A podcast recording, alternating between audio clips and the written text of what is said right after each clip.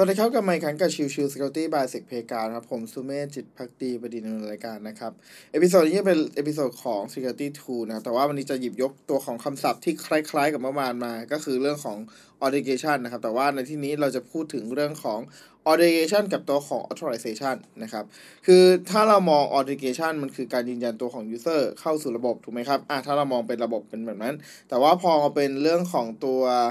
authorization มันจะเป็นลักษณะของตัว role ซึ่งจริงๆผมเคยพูดในประเด็นนี้ไปแล้วคือเรื่องของตัว user role metric นะครับว่าในแต่ละ user นั้นสามารถดำเนินการโดยใช้ฟีเจอร์หรือสามารถดำเนินการลักษณะของฟังก์ชันอะไรได้บ้างนะครับซึ่งตัวของไอการทำอะไรได้บ้างนั่นแหละนั่นคือเรื่องของสิทธิ์ของการใช้งาน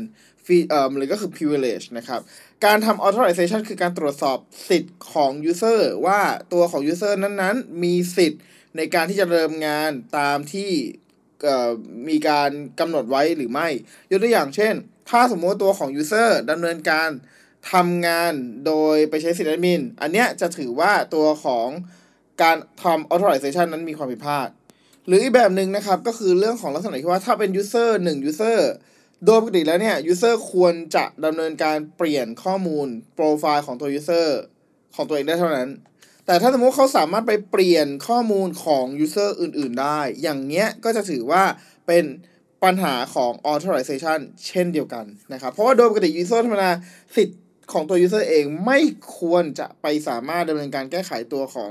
ข้อมูลของ user อื่นได้นั่นเองนะครับถ้ามันทำได้เนี่ยก็จะมีปัญหาในส่วนของ authorization นั่นเองนะครับโอเคก็ประมาณนี้เป็นคำศัพท์ง่ายๆในช่วงสัปดาห์อันวุ่นวายของผมเองนะครับผมพยายามหาคำศัพท์ง่ายๆหรือว่าพยายามจะเคลียร์งานให้เร็วที่สุดเท่าที่จะได้เพราะว่าในช่วงของสัปดาห์ที่3ของเดือนกุมภาพันธ์เนี่ยผมค่อนข้างตารางแน่นเอียดมากก็เลยพยายามแบบหยิบหัวข้อเล็กๆมาก่อนละกันนะครับต้องขออภัยถ้าสมมติว่ามันไม่ได้มีข้อมูลหรือตัวของเนื้อหาที่มันเข้มข้นมากนักนะครับอย่างที่คนหลายๆคนสนใจนะครับโอเคประมาณนี้ก่อนแล้วกันนะครับขอบคุณทุกท่านที่เข้ามาติดตามแล้วพบกันใหม่สำหรับวันนี้ลากันไปก่อนสวัสดีครับ